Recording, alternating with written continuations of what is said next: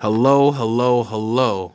This is the 45th edition of the Mental Threads podcast. I'm here with my guest, Dr. Roderick Heath. If you'd like to say something.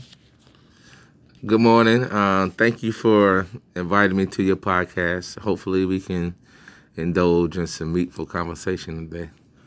And thank you for hopping on, Dr. Heath. Like I know you've we pretty much known each other since 2018, I think. Uh, I did I didn't really like start off with like cohort nine or whatever. I think I was just kind of like wedged in or whatever. I think David Dickens was the main person that kind of got me into the whole Men's Achievement Center. I've just kind of been walking in and out. And it's kind of been a very, very good environment, really, like in, in terms of like getting me connected with the campus as a whole and stuff of that nature. And I just want to know, it's just like, what really led you to like pretty much get to this point where you pretty much established the Men's Achievement Center and stuff of that nature?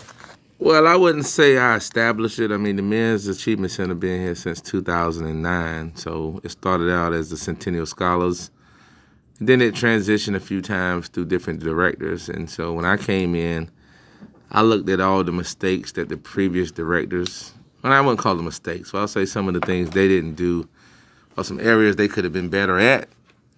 And I created what we have now, which is the Men's Achievement Center and African American Male Initiative and it seems that you have a huge interest in terms of trying to develop young black males within uh, the collegiate age and stuff of that nature. What pretty much like drives you to want to be that guy to kind of like lead us into like the future and stuff of that nature?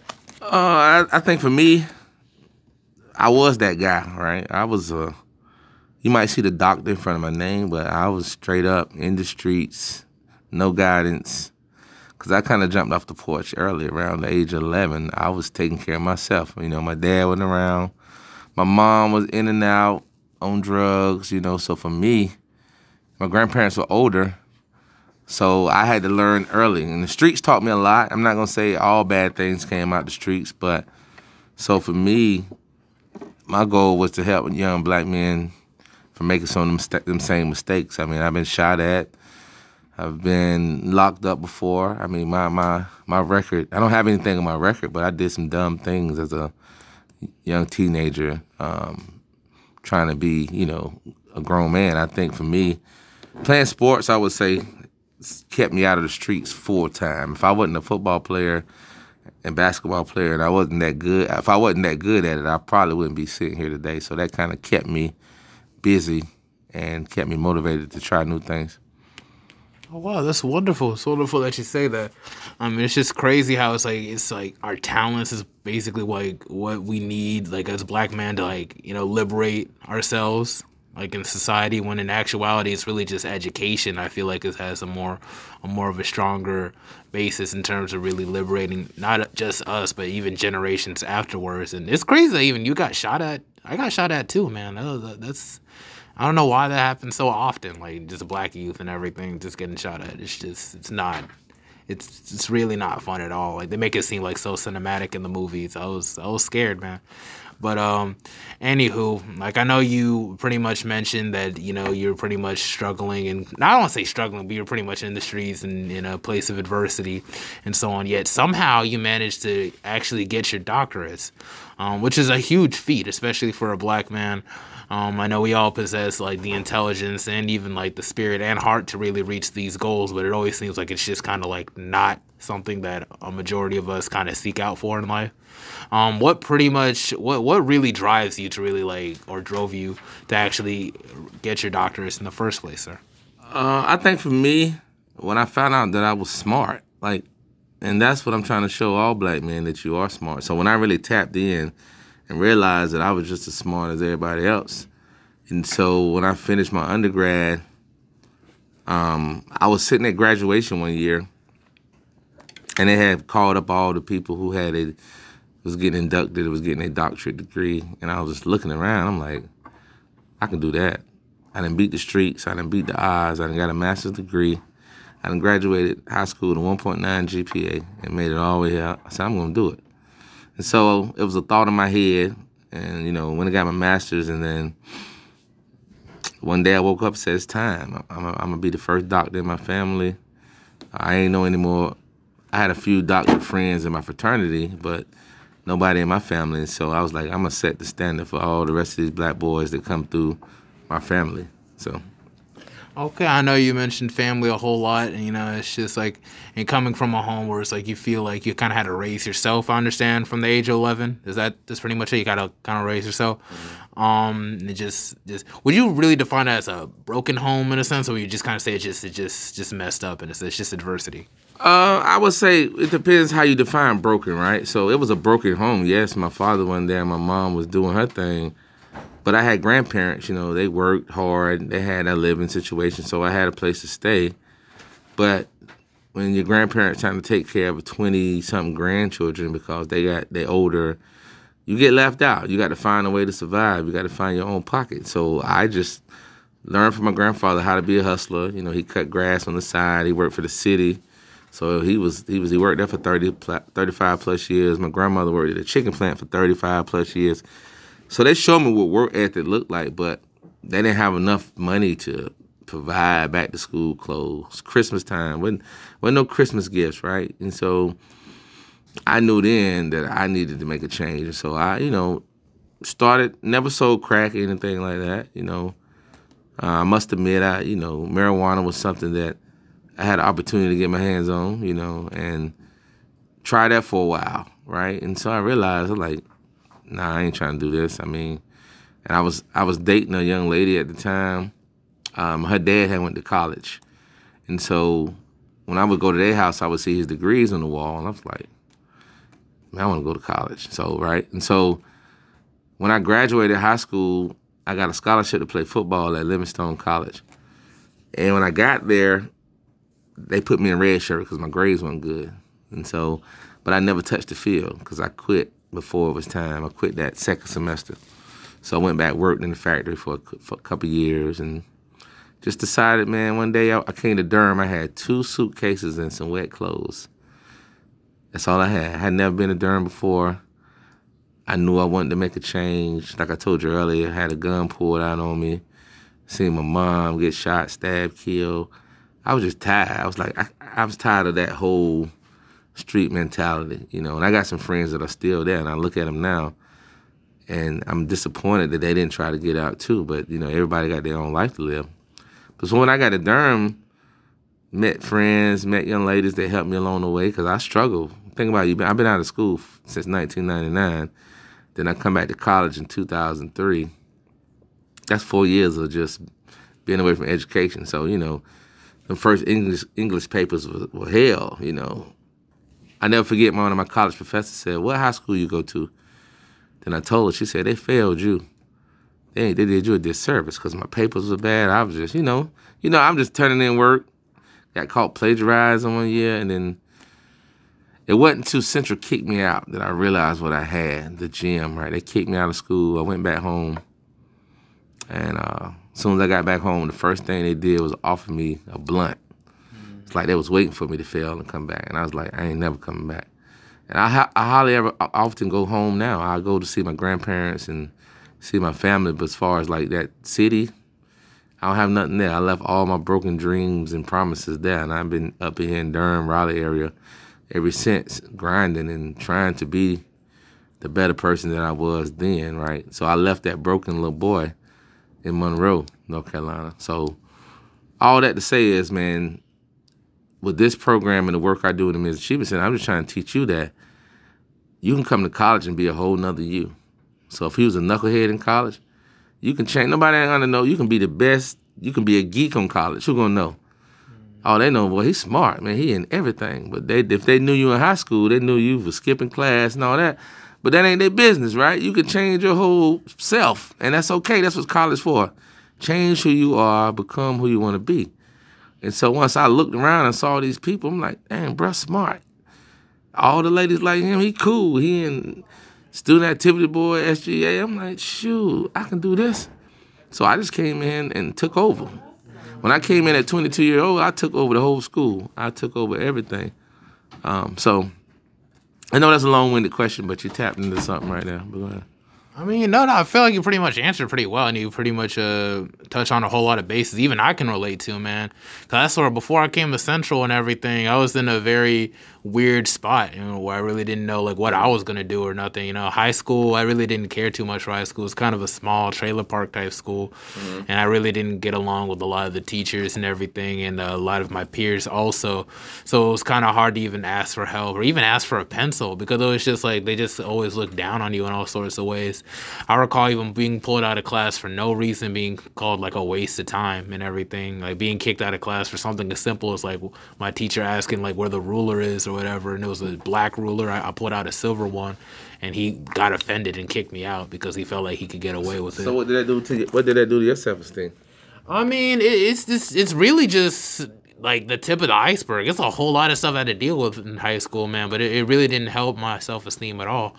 And on top of that, it was just like, you know, my folks weren't very, you know, supportive. Like, well, I know my father would be like supportive, but, you know, he was in Virginia at the time. I was staying with my mom. So it's just like, you know, my mom's had this impression of me where it was like I was just lazy. I just didn't care.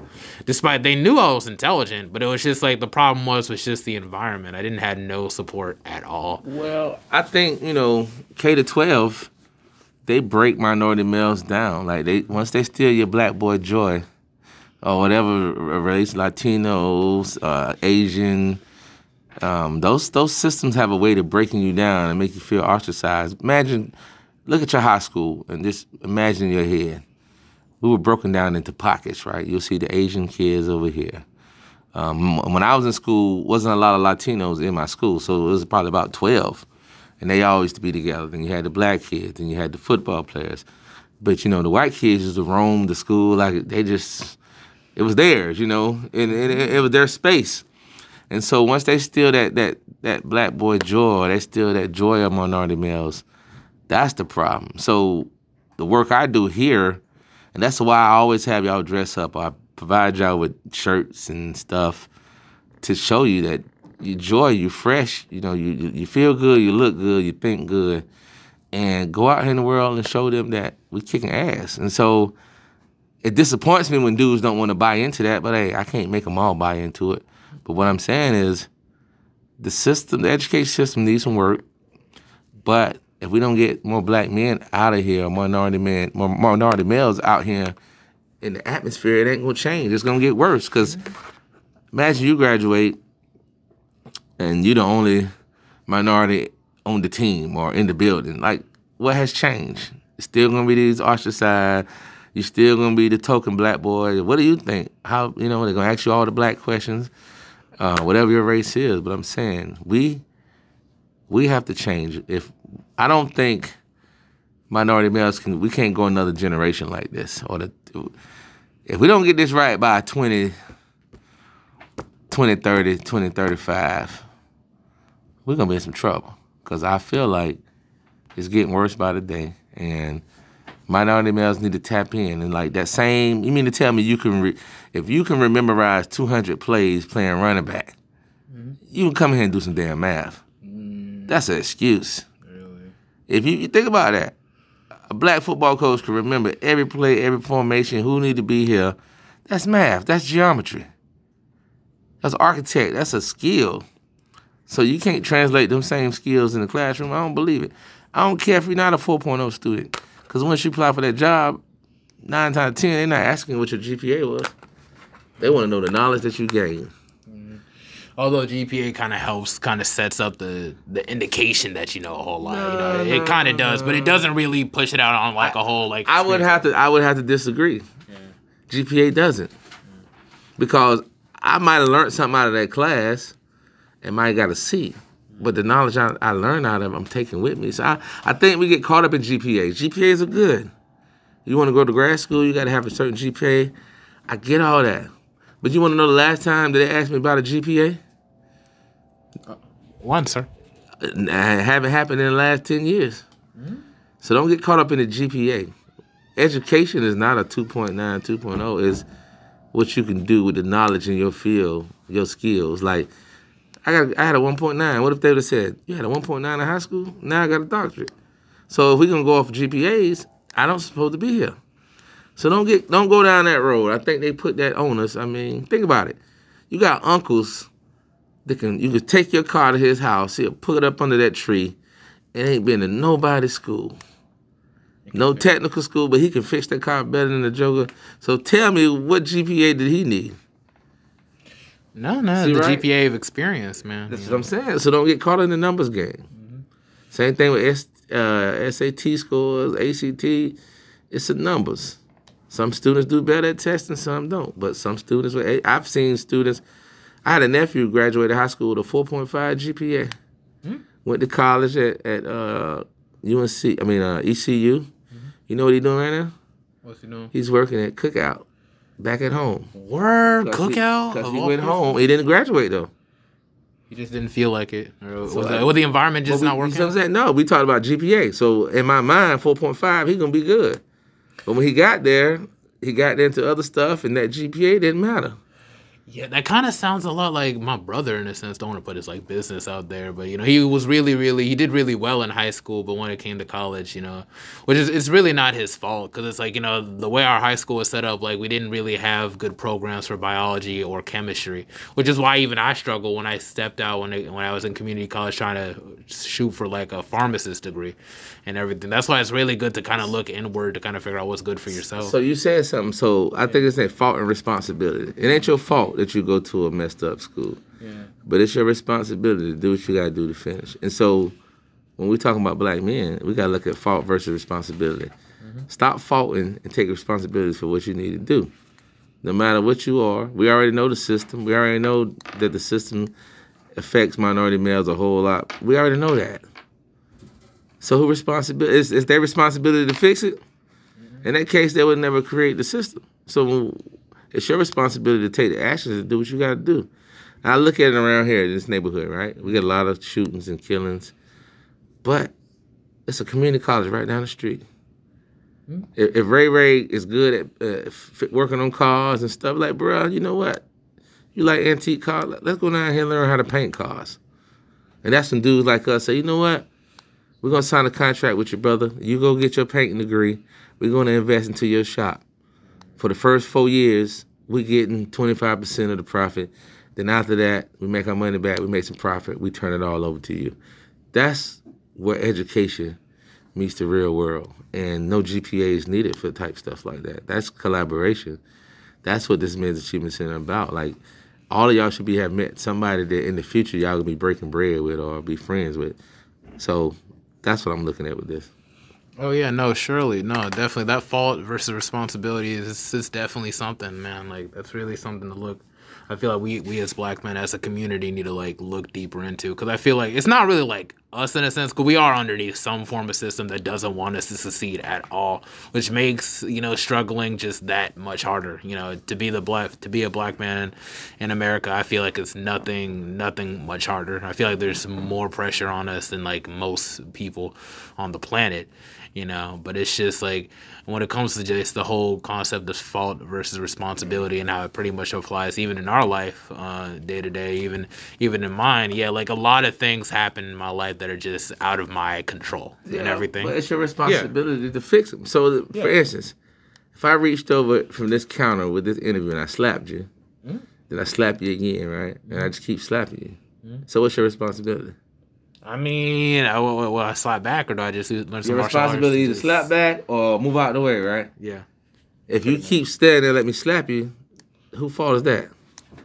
mine Yes, so it's the same thing. So we look at the system, it keeps slapping us. Why we keep going somewhere and it keep slapping you in the face? It's your responsibility to do something about it. And I'm not, I'm at 2021 uh, and from now on, I'm like, I'm not hearing the excuses. These minority men got to get their act together. The same way you, we can't be out here celebrating failure. We do that a lot. Mm. Like, you know, it's a club on Thursday night and you go out there and have a great time and you ain't do none of your work, you celebrating failure. Now, if you worked all week and got your work done, you go and you go to the party and you celebrate.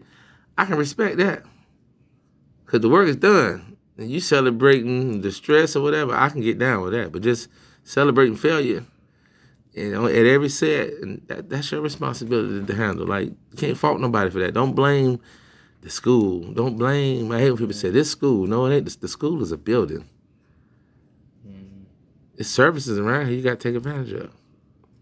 Definitely got to take advantage of for sure and everything. And just like we all have the same 24 hours regardless. It's really just a reflection of how you want to invest in it within yourself or however you want to do uh, with whatever minutes you want to spend it on. You know, some people don't want to just focus on school; they want to just go and party and everything. And you know, to each his own. You know, get whatever experience you want to do. But it's like at the same time, I feel like when it even comes to decision making, you know, I feel like a lot of your decisions at the present really is going to reflect on how things is going to turn out for you in the future and stuff of that nature. Like you know, if you like, hey, like you're probably obese or you're overweight and everything in the present, and then like instead of going to the McDonald's or cookout and said you decide to just go probably you know maybe I could drop by a Whole Foods. Maybe I can start that Planet Fitness uh, subscription you know see what's up maybe build a plan and then keep consistent with it months later. Next thing you know you drop like 50 pounds like it's nothing. It's just a matter of consistency like what you're willing to invest in. You know like I, there was once a point I never would have thought I would see like honor roll student and my name like next to each other. I never dreamed I would even be like on the dean's list or honor roll student. I never thought that because it's like I just thought it was just part of me. Maybe school just wasn't my thing or whatever. Why is that? Um, and it's just that's just kind of how well how I was in. I don't want to say indoctrinated into me, They but broke your they broke your back early on. I mean, They my father my father wasn't there, man. I was I was free. I was pretty much uh, a sitting duck And essentially. you know, one of the easiest men to break is a man without a father. no, really, it's the truest thing ever. And one because you know, for me, my cousins was in the street, so I ain't had no daddy like you need to be in the house at eleven o'clock. I'm mm-hmm. out, but I seen some things they were doing. I seen them getting money, so they influenced me. So mm-hmm. black men, minority men, we can be leaders or followers. Mm. And you can follow something bad, like for for instance, a gang. If I was if I was in a gang and you like what I saw, I'm leading you. Not saying it's positive. You bought into whatever I'm selling. You see me as a leader or something. Mm-hmm. So vice versa. So with us, we got to we have to make a decision with yourself. Mm. Am I going to tap into my full potential, or am I going to bullshit my way and think I'm gonna get to the top? Because there ain't no way, ain't no easy way to the top, or wherever you're trying to go.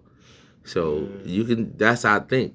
Society and social media got our black men, our minority men thinking that they can take a shortcut. Ain't no shortcuts, man. It ain't none.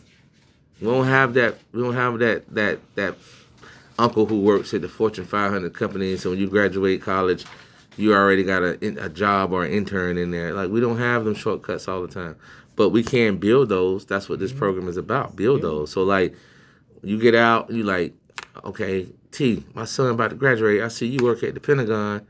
He a criminal justice major. What you got for him? That's how we get our people to the table. Trust me. That's why you build these networks. Y'all are one of the biggest networks you'll never you'll ever know. It's, it's over been over like two thousand young men come through this program over the last ten years, and these young men are principals, doctors, lawyers. So if you don't use this network, that's on you. That's your fault. Mm-hmm. Right? All comes down to responsibility, man. That's for sure, man. I know my father kind of went through it for a lot and everything, you know. So I don't want to go too deep into stuff, but you know, make a long story short, let's just say the divorce wasn't very good on his end and everything. Yeah, I ended up losing his doctorate license and stuff, and uh, you know, gladly right now he's in a very good position. He makes a whole lot of money. Um, in uh, Virginia area. He actually works at a nonprofit business, which he's trying to help me uh, gain a position on creative and everything. So it's just like just like that. So it's just like you know, me and my father kind of was estranged at one point, especially in my high school years and middle school years. We kind of grew estranged. But I feel like now, and while transitioning as a man, I feel like he's really helping me like kind of like find some form of stability. Not only just that, but actually prepare me in a sense. Like imagine it's just like you know he already has a position set up with me on uh, creative for his uh, SAMDA nonprofit business and where they pretty much send vehicles back uh, to Liberia and stuff of that nature. And it really just goes to show that even as black men, no matter like where, how much adversity we go through, like there's always like a light at the end of the tunnel. There's always going to be struggles and everything, um, but there's always going to be a light on the, at the end of the tunnel, in a sense. I know you've spoken a lot about just how like pretty much. Uh, how pretty much uh, black boys are pretty much vulnerable without their fathers in their lives in the system and everything. I understand you have a son yourself. Mm-hmm. Uh, in what ways do you pretty much like indoctrinate like some of your beliefs and values and try to like you know protect him in a sense? Like how do you like your father? Well, I mean, my son is a clown. He just like me. I was a class clown. He was. I see it in him. I see everything in him. But every morning I tell him I love him. I hug him. We have a, a affirmation like, "What are you not? Not a follower. What are you? I'm a leader." Every day, every morning. The chances can be wanting to meet me at eight o'clock. I'm gonna take my son to school. I'll make sure he get on the bus. I don't give a damn because that's that belongs to me, right? So my supervisor know my son come first before any of that, you know. So that's what you got to instill. Like I didn't have that, so I realized. Like last night, I left work early. Guess what I did? I went to coach his basketball team. I'm spending time. I'm teaching him responsibility. I'm teaching him what it takes to be a man, and so that's what you got to see. You got to, you can't just talk it. You got to show him. So we read books. My daddy never read no books with me last night after we left basketball practice, we had to jump on the call and join the Boy Scout meeting. And so like he been busy, right? He didn't have time to look at nothing on the computer that was negative. So doing while we doing Boy Scouts, I had him leading the Boy Scout meeting, reading to the kids. So like I'm putting him in position so he won't be scared, he won't be vulnerable. He'll speak his mind. He'll go in classrooms, like you know, and now he excelling in the classroom. So and that's all about time and confidence, cause he know, damn, my daddy showed me I can do this and he he'll go in. He's only child. I, I take him to the jumpy parks on purpose when it's slam packed, and I throw him in there by himself. Going down, they be playing dodgeball. That's and I teach him a lesson. Some of these kids gonna come with three and four friends. You come here by yourself. Now, how you gonna navigate this dodgeball, this jumpy house where everybody's following you? It, never fails. Every time we go in there, all the kids be running behind him. He he learned to go in there. He has confidence.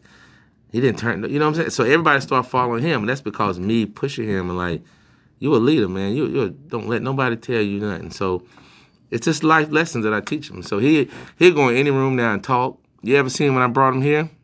Mm, He I be don't think I trying. To, yeah, he be trying to run with the big guys because he's his mind, his mentality is is more advanced. I'm teaching him like he's still a kid though. I'm not rushing him out of his childhood, but you got boys have to be prepared. No, really, and that's actually good that you actually indoctrinate a lot of this like into his daily day to day lives and everything. Because it's like you know he is at a malleable age where it's like you know the mind is just it's very malleable, and it's it's good to just try to like I don't want to say form, but like probably more kind of prepare in a sense. Like you know a lot of these uh, practices and these values are instilled into him. It's good to pretty much instill it to him as best as we can, or as best as you can.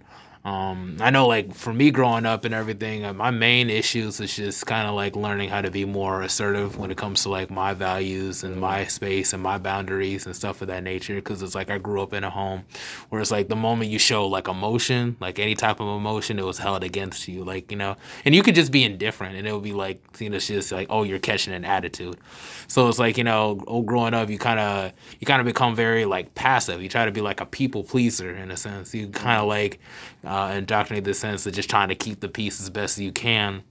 And it's just like you know, I feel like that's one of the things like you know, having like a father not in the household is that's that's just like one of the side effects that comes with it and everything. You know, black masculinity. I know I spoke with Alejandro is something that I feel like is uh, under attack, especially in our society and everything.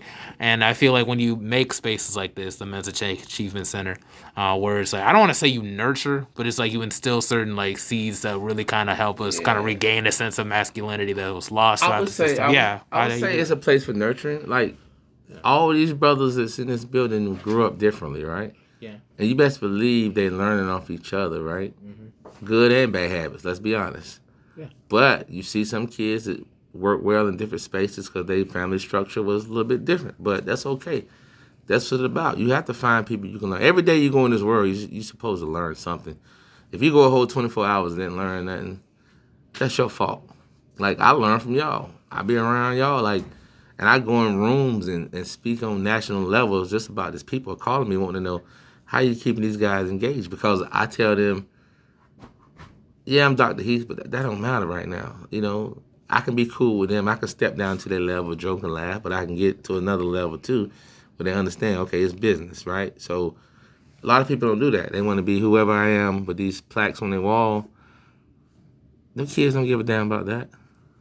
It's all about the time and how you make somebody feel. That's what they remember. So that's the work I do, man. So I say for you, keep doing the podcast, man, and um, you know, being a doctor, that's something. It's a hell of an accomplishment, right? You know, when you go in rooms and you see other people who might look down, and you have to call you by that name. It's just, it's not that you bragging in their face. You like, give me my respect, you know just got to set that boundary, man. It's like you know, uh, you know, it's like yeah, sure, I may like be an employee or I may be like whatever, uh, but it's like in the sense, yeah, I still deserve my respect just like everybody else. In a sense, yeah.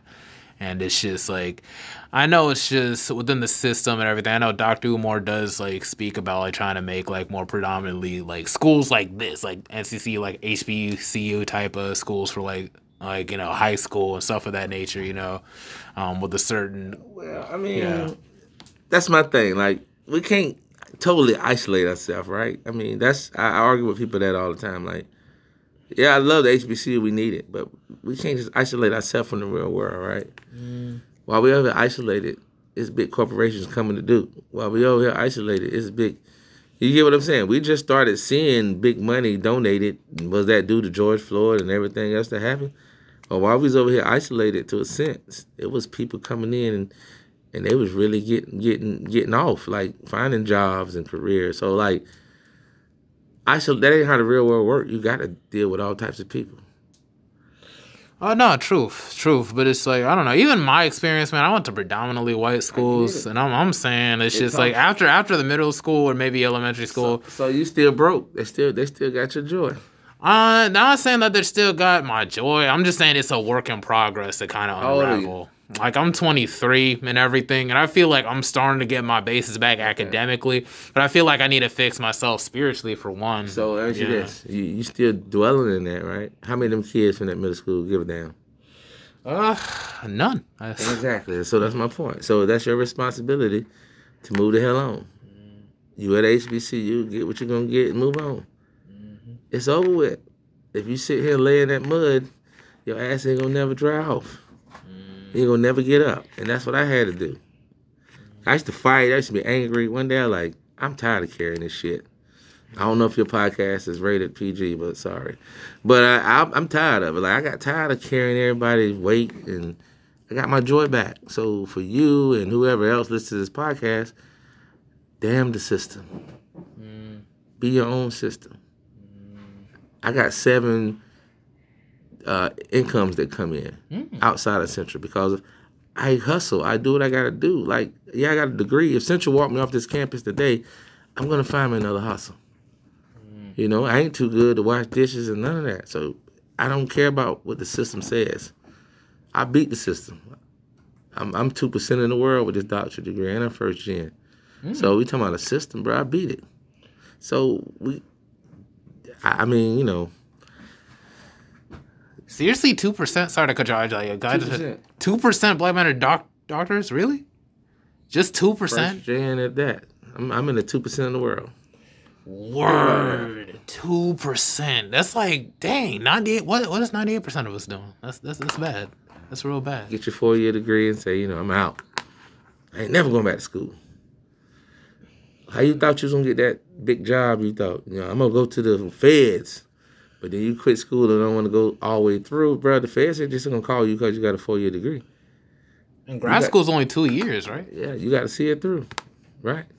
Gotta see it through, man. Just, the thing is, it's like what really motivates me with grad school, even as it is, is just I want to keep testing my limits to really just see how far I can go, anyways. Because it's like you know, I didn't really expect the momentum I'd get to even get this far until I got in and I rediscovered like, oh wow, I really am capable. Let's see what I can do like at this stage in my life, and everything in a different environment again, and stuff of that nature. Just two years for grad school, man. Like I'm 23, two years I'll be 25. Imagine me with my my masters, and then all I have to do is just pretty much focus on getting my doctorates. I'd probably get my doctorates in my 30, early 30s and stuff like that. And I'd still have time for the rest of my life to do whatever it is I feel and stuff of that nature. So it's like I just keep things like that in mind. It's just like, you know, trying to break generational curses and stuff. I just feel like it's not a coincidence that just two generations ago, like my grandfather was like literally just a hunter, a literate hunter in like Liberia, couldn't read nothing and everything, and now his son educated and now his grandson look at me doing what I do and everything and then seeing like you know just what the patterns is going to lead to further on it's just like it's all work in progress It but it's just like It- yeah it's a work. But I'll leave you with this before we close out: is that in life you got choices, man. You know, I- I call it the lottery DNA. You can't choose who family you was born in. You can't choose who your parents were.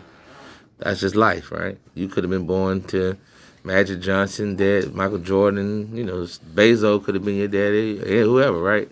You had no choice in that, but that's not you can control. But you can control everything that you do with your life and the type of things you get into. Everybody have free will, and you know, during slavery and all that, we didn't have free will. You know, we couldn't move like we want to, but they still mentally they didn't let them break them. Physically, they was broken.